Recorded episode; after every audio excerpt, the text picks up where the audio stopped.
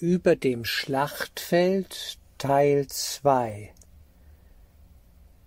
23. Kapitel Römisch 4 Absatz 2 Was kann der Wahrheit gleich und doch verschieden sein? Mord und Liebe sind unvereinbar. Wenn aber beide wahr sind, dann müssen sie dasselbe und voneinander nicht zu unterscheiden sein. Das werden sie für die sein, die den Sohn Gottes als Körper sehen. Denn es ist nicht der Körper, der dem Sohn des Schöpfers gleicht. Und das, was leblos ist, kann nicht der Sohn des Lebens sein.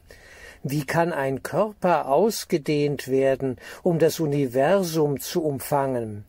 Kann er erschaffen und das sein, was er erschafft? Und kann er seinen Schöpfungen das alles schenken, was er ist, und nie Verlust erleiden? In diesem Absatz wird die Frage nach der Körperlichkeit gestellt, welche ja Projektion ist aus dem Geist auf die Leinwand des träumenden Bewusstseins. Der Körper hat mit Gott, mit dem Geist, dem reinen Geist nichts zu tun. Er ist eine Erfindung des Ego-Denksystems und Ausdruck tiefster Spaltung und Trennung. Das muss man hier sehen. Noch einmal. Mord und Liebe, darum ging es, sind unvereinbar. Wenn aber beide wahr sind, dann müssen sie dasselbe und voneinander nicht zu unterscheiden sein. Also kann Mord neben Liebe existieren, sozusagen. Ja, es geht immer wieder um die Frage Illusionswelt und die Wirklichkeit des reinen Geistes. Diese beiden sind miteinander nicht vereinbar. Entweder wir sind in der Illusionswelt und glauben an diese ganze Geschichte hier, an das Narrativ des Ego-Denksystems, abgespalten zu sein von Gott, oder wir sind im Denksystem des Heiligen Geistes verwurzelt und erfahren eine innere Verbindung zur geistigen Welt und wissen am Ende erkennen, dass wir geistige Wesen sind, wie der Vater Geist ist. Und da wird hier eine ganz klare Absage erteilt, ja, an die Körperlichkeit. Nicht, denn es ist nicht der Körper, der dem Sohn des Schöpfers gleicht, Sohn und Schöpfer großgeschrieben, göttliche Ebene. Und das, was leblos ist, kann nicht der Sohn des Lebens sein. Ja, das ist alles leblos. Der Körper aus geistiger Sicht hat er nie gelebt. Er ist unwirklich, eine reine Illusion. Wie kann ein Körper ausgedehnt werden, um das Universum zu umfangen? Genau, das ist überhaupt nicht möglich. Der Körper ist ein wirklich geistloses Bild ja, und Symbol für Trennung, ja, und Körper steht auch im Zeichen des Krieges. Körper gehen aufeinander los, Körper führen Gefechte aus, ja, drücken gewisse Knöpfe und so weiter und vernichten andere Körper. Es geht immer um die, den Körperkult und die Körpervernichtung. Ja, der Körper als Ausdruck der besonderen Beziehung. Nicht? Wir sind geistige Wesen und wir verneinen dies, indem wir uns rein auf den Körper fixieren und über ihn definieren. Und das sehen wir schon in der Angst vor dem Tod, vor Krankheit, vor Elend. Ja, wir sind völlig darauf fixiert. Wie kann, der, wie kann ein Körper ausgedehnt werden, um das Universum zu umfangen? Kann er erschaffen und das sein, was er erschafft? kann er erschaffen, kann er schöpfen, Schöpfung, ja, vollziehen. Und das sein, was er erschafft, nein, das kann er überhaupt nicht. Ja, nicht der Körper kann nur wieder Körper hervorbringen, die genauso sterblich sind wie er selbst. Die Eltern sterben, die Kinder sterben und so weiter. Ja, es ist immer eine Geschichte des Todes, des Mordes, des Elends und kann er seinen Schöpfungen das alles schenken, was er ist, und nie Verlust erleiden? Genau. Ja, kann er nicht. Hier wird eine Frage gestellt, die schon impliziert, sozusagen, dass der Verlust vorprogrammiert ist. Ja, Körper sind sehr fragil. Körper erleiden Krankheit, ja, und das, was wir Tod nennen. Sie erscheinen, sie sind Phänomene, sie haben Anfang, Höhepunkt und Ende.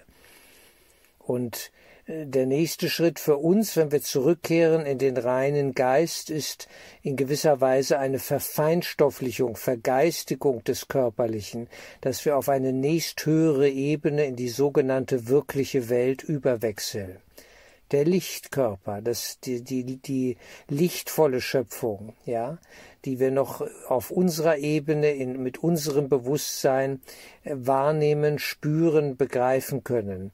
Da sehe ich die nächsten Schritte. Das ist die Erhebung über das Schlachtfeld.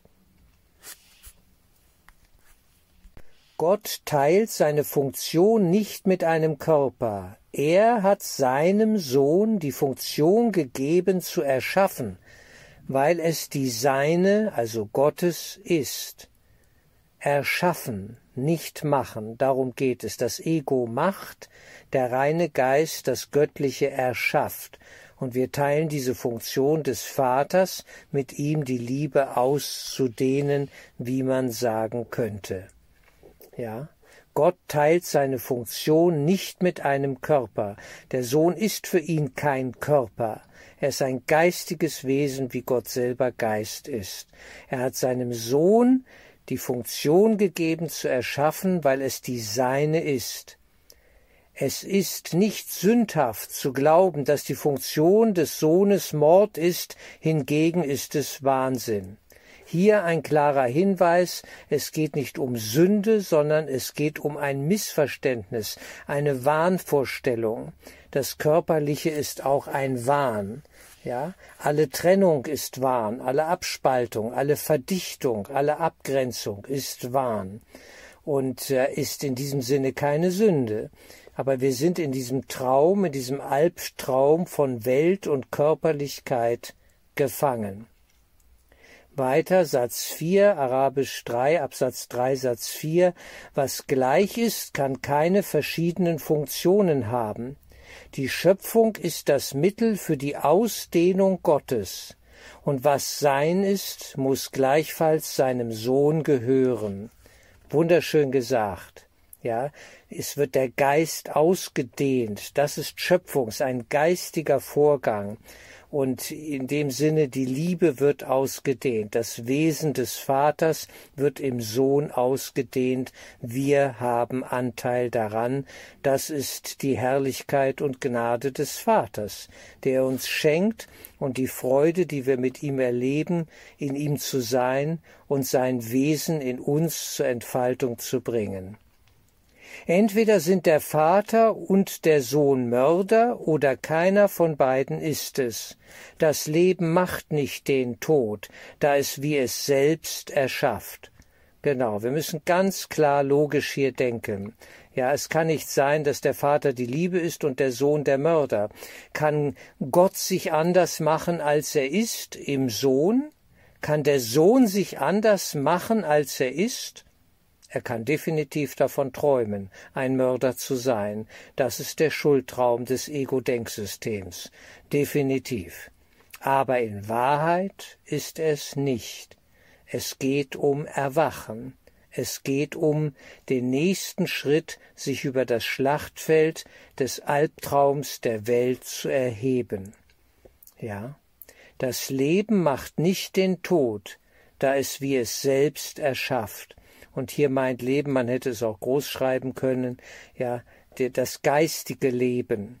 Nicht? Es bringt keinen Tod hervor, es wird sich selber nicht zerstören, weil es in sich immer nur Leben ist und Leben ausdehnen kann, wie es sein Wesen ist, das Wesen des Geistigen, der göttlich-geistigen Welt, da es wie es selbst erschafft. Ja, das, was wir in uns tragen, dehnen wir aus. Und wenn wir in der Wahrheit sind, können wir nur die Wahrheit des reinen Geistes ausdehnen, und da erheben wir uns über das Schlachtfeld der Welt. Wollen wir das? Das ist wieder die Frage.